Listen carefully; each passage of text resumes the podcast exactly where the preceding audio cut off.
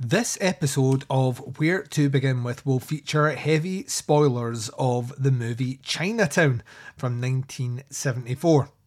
If you have never seen the movie before, or you want to take part by sending a review into this episode, then please hit stop now. Go away, watch the movie, get your review written up, or watch it and then just come back and listen to the episode. If, however, you don't care, then just keep listening on. Don't say you weren't warned.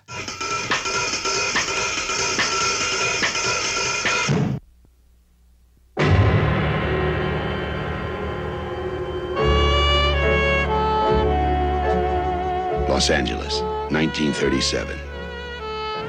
There are lots of guys like J.J. Gittes. They're easy to find, if you want to find them. Mr. Gittes, have we ever met? Never. Never. Since you agree with me that we've never met before, you must also agree with me that I've never hired you to do anything, certainly not spy on my husband. I don't get tough with anyone, Mr. Gittes. My lawyer does. You do your job.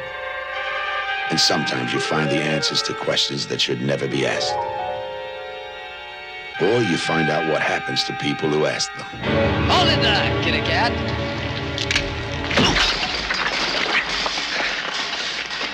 You're a very nosy fellow, kitty cat, huh? You know what happens to nosy fellows? I dislike the word cheat. Did you have affairs? Mr. Gittes, Did he know about it? Where were you when your husband died? Were seeing someone too. For very long? I don't see anyone for very long, Mr. Gittes. It's difficult for me. Mr. Gittes, you're dealing with a disturbed woman who's just lost her husband. I don't want her taken advantage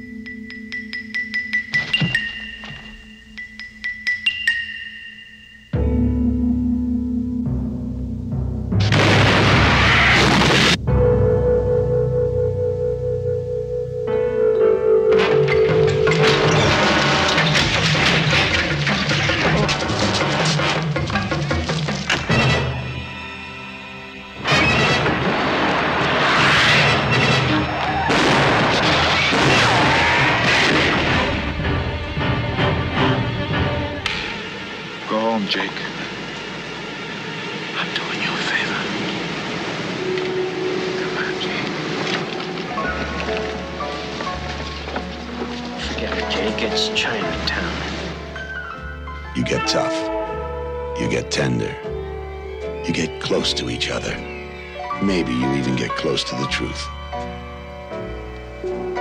Jack Nicholson and Faye Dunaway in a Robert Evans production of a Roman Polanski film, Chinatown. And welcome back to a brand new series of Where to Begin With. This season, we will be running 10 episodes strong, 10 movies that exist within the subgenre known as film noir and neo noir. Now, I will be honest with you up front as much as I can. I have for the longest time been a fan of this subgenre. This is kind of the movies that I grew up watching as a kid.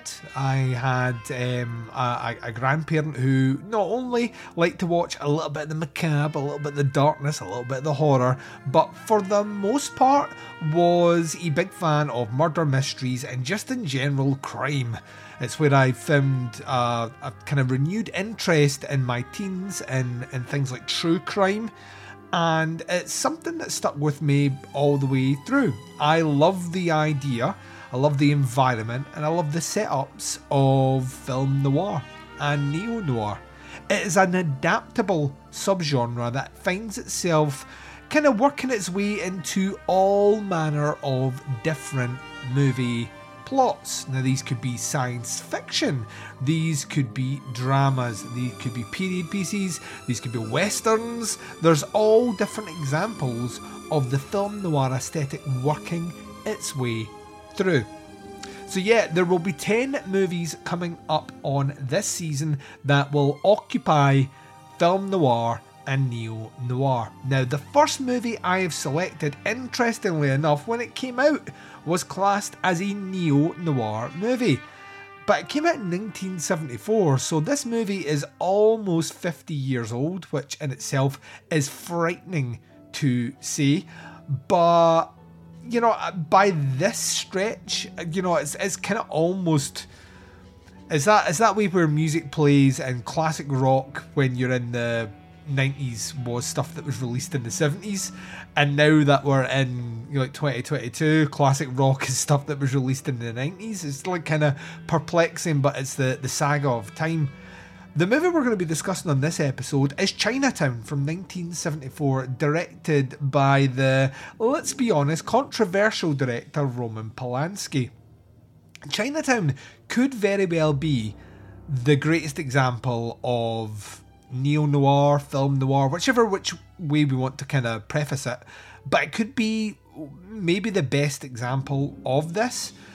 It's a story that weaves uh, a, a plot that twists and it has incredible performances, including that of its central performance, J.J. Geitz, played by Jack Nicholson. Uh, Nicholson is absolutely phenomenal in this movie. I mean, there's a reason that you know we we look upon the roles that this guy had. Um, with, with great fondness, and he has really turned in some incredible performances in all different genres. But this was like one of these roles where he himself uh, loved so much that he kind of pushed forward for a kind of quasi reboot of the character in 1990, where he reprised the role in the movie The Two Jakes, which woefully underperformed. Um, there's a couple of reasons behind that. One, I think the genre itself, I don't know how, pe- how much people were actually interested in this sort of movie in 1990. Second reason, it doesn't really have that Roman Polanski flair. This is Jack Nicholson himself directing it, and you can feel that he really gets absorbed by by the character. But I also just think it's it, it weirdly loses a lot of the appeal. Um, and I just want to stress, I do love the Two Jakes. I think it's a great movie, but it does lose a bit of that appeal that you get specifically when you watch Chinatown.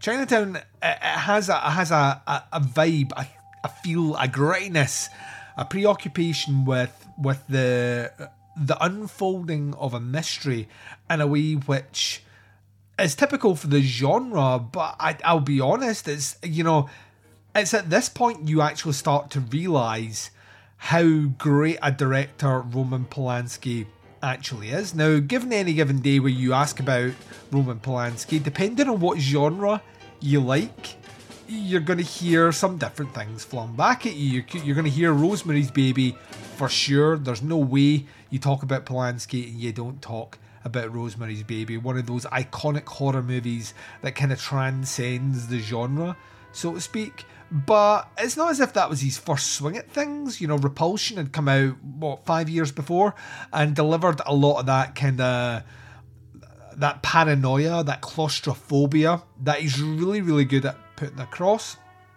You know, you roll out that apartment trilogy with the tenant, um, and you, you're onto something kind of special. But you know, what's weird about Chinatown is Chinatown is the movie he directs, kind of in between Rosemary's Baby and and the Tenant, in a way where he's already kind of re-established himself and the genre of horror and then he goes ahead and then kind of re-establishes the film noir genre and since then he's kind of played in a in a kind of a kind of dual role of kind of doing versions of this movie and uh, and, and, certainly to an extent uh, Rosemary's Baby for a prolonged period. After all the thrillers kind of felt like noirish thrillers, all the horrors kind of felt like Rosemary Baby esque horrors.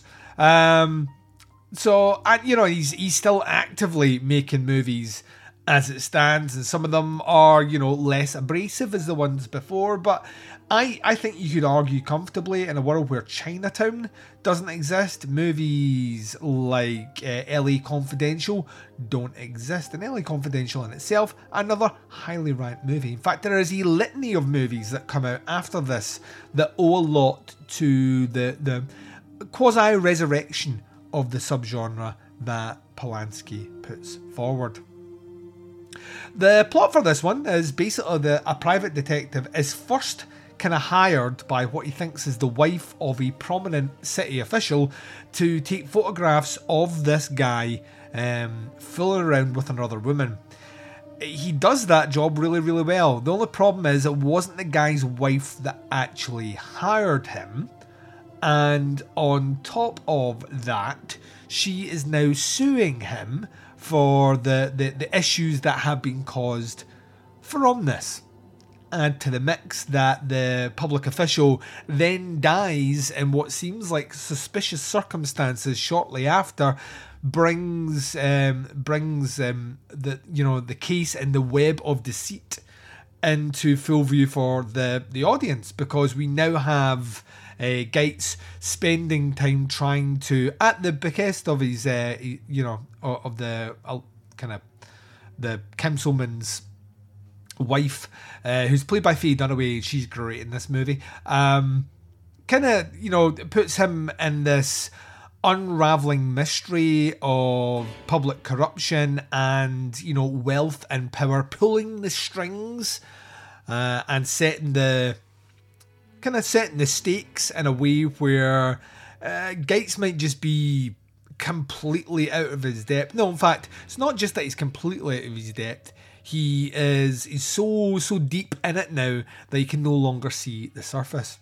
The beauty of how this is portrayed is that Jack Nicholson is kind of a know all in this movie. He's very seldom proved wrong, and he usually is one step ahead of everything else that's happening. But the problems that lie in is, you know, eventually all these things catch up to him, and he is played by several sides with what appears to be relative ease. And by the time he cottons on to what he actually thinks has happened, and by the time the audience know what is going on, things are too late, and he's kind of left as this broken shell of a woman in one of those great Hollywood noir endings. The reason I love the subgenre so much is that it doesn't always give you happy endings, and I'm a I'm a big fan of movies that don't give you happy endings because seldom times in life are things all wrapped up in a nice neat bow with a happy ending and a pat in the back. It, it tends to be more the case that there are many shades of grey that we have to wade through, and ultimately we might not be happy with the outcome we get, and that's kind of where we arrive here. Um, Gates, for all his his bravado, for all his intelligence, for all his problem solving prowess, is ultimately at the end uh, another victim of Chinatown, um, which is a linking reference throughout the entirety of the movie to something that happened that drove Gates from the police force and into being a private detective. Um, casting in this one is super strong. I mean, super, super strong. Like I mentioned, Faye Dunaway plays that kind of um, debonair, mysterious woman of wealth and power. Um, but you, you know, you have great performances round about. A small cameo from Polanski himself, obviously doing the old Hitchcock thing as a like a crazy little man with a knife. Um, but you have a, a Bruce Glover performance here, which is kind of great. James Hong makes an appearance, which is also amazing.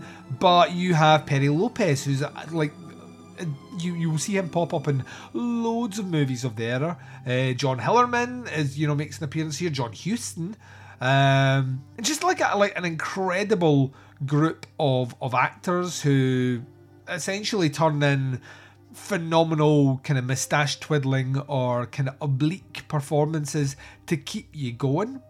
Um, on top of all that, as well, we kind of just have to talk about the fact that this is a two-hour movie. This is like this is a sit down, get ready to be absorbed by the world that Polanski creates, and it never feels its length. Weirdly, this movie to me always kind of feels like a, a tight 130, and it's never been that way. It, you know, it, it kind of pushes at pace and gets you gets you I mean, just engrossed with everything that's happening and such a way that, like I say, when you finally finish it, you're just like, this is this is about as good as it gets.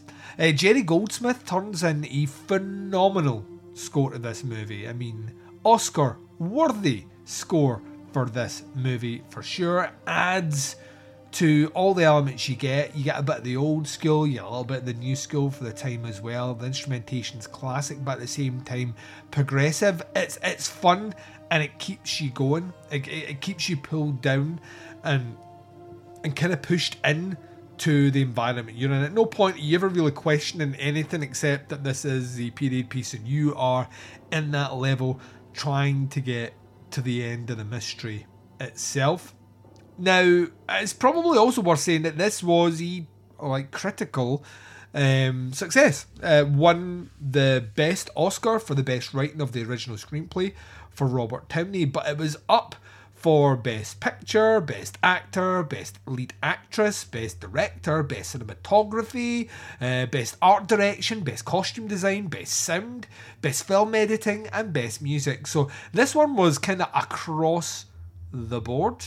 Uh, when it came to the BAFTAs over in the UK, it, it you know it, it ruled the roost with Best Actor for Jack Nicholson, um, Best Director, and Best Screenplay, and then just continued the, the the run everywhere it went. People loved it. Best Motion Picture at the Golden Globes, Best Director, Best Actor, and Best Screenplay again. You know, just it, it, it, picked them up, and it seemed that people were primed. It, it felt like there was enough time had passed in the the history of uh, the kind of idea of film noir that we could kind of re-galvanize and and kind of reinvigorate it.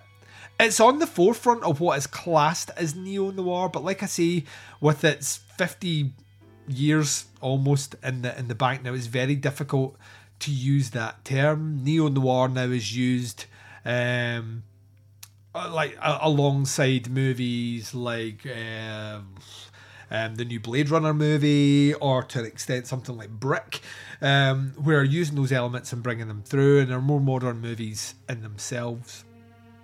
Chinatown is a triumph of direction, script, score, design, execution, and acting from front to back, and never really loses any steam at all. It's, it's one of those movies that it, you just kind of acknowledge and recognize that it is a bona fide classic. It's like like I said before, it's maybe about as good as this genre gets, and you could argue it's maybe as about as good as cinema gets. Um, Polanski at this time, at this particular time period, is like phenomenally talented. I mean, to the point where like this guy uh, has the Midas touch when it comes to movies at the time, but how they were be perceived in the future, regardless of of your of your feelings of the you know of the director himself. Um, it, it's just something truly quite phenomenal. So, ladies and gents, with that setup, with that preamble as to why I think we should be discussing a little bit of Chinatown on this episode of Where to Begin With, I'm going to give you your homework assignment. Now, assuming you're listening to this episode and you want to take part, I encourage you that you do, these are always fun. It doesn't matter if you write an essay, it doesn't matter if you send me an audio message, it doesn't matter if it's just a small link to your Letterboxd account with your review of Chinatown. The more you participate, the more this series becomes fun. And we've nine more movies to discuss after this. But what I'm looking from you, you lovely listeners out there, is a review of Chinatown. Couldn't be any easier than that. Now, when it comes to sending in to me, there are various different methods to do that, but I would suggest that you follow the show notes, submit it into the Teapots Collective email address, and get it into me in time that we can read out your reviews on the next episode as I announce the next movie. The cutoff for this one is into me no later than Friday the 11th of March. That's Friday, the 11th of March. Now, I'm fully aware that I'm not giving you a huge amount of time, it's essentially three weeks, uh, but we'll get into a better routine. So, Friday, 11th of March for this one. The next episode of this show will drop on Wednesday, the 16th. So, get it into me for Friday, the 11th of March. The next episode is dropping on Wednesday, the 16th. The movie that we will be covering on that episode, and movie number two in my selection, where we're going straight to the master of the thriller. We're doing a little bit of Alfred Hitchcock, and we're doing legitimately one of my favourite Hitchcock movies of all time. We'll be doing Strangers on a Train from 1951. So there you go, ladies and gents. That is your second movie that we'll be doing. Make sure you get Chinatown Watch, get your reviews into me, and you will return with me to do the next episode of season three. We'll be doing Strangers on a Train from 1951. All that's left for me to say is it's great to be back with where to begin with. This episode feels like it's been cursed. This is the third time I have recorded this episode. For whatever reason, audio discrepancies and just general lack of of good quality have uh, have made me take this episode down a few times, and uh, it feels good to finally get this one out there for you. I am super excited to spend 2022 with you guys chatting about film noir and neo noir. And whilst the next movie is definitely film noir one, the one that will be coming in episode three is nice, current, and neo noir, and also one of my favourite movies of the last 20 years. So we are just going through a murderer's row of awesome cinema, and I am overjoyed that you're spending time with me to do it throughout. All that's left for me to say is please take care of yourselves out there. And until the next time, this is Duncan McLeish from Where to Begin With, and I'll speak to you all in one month's time.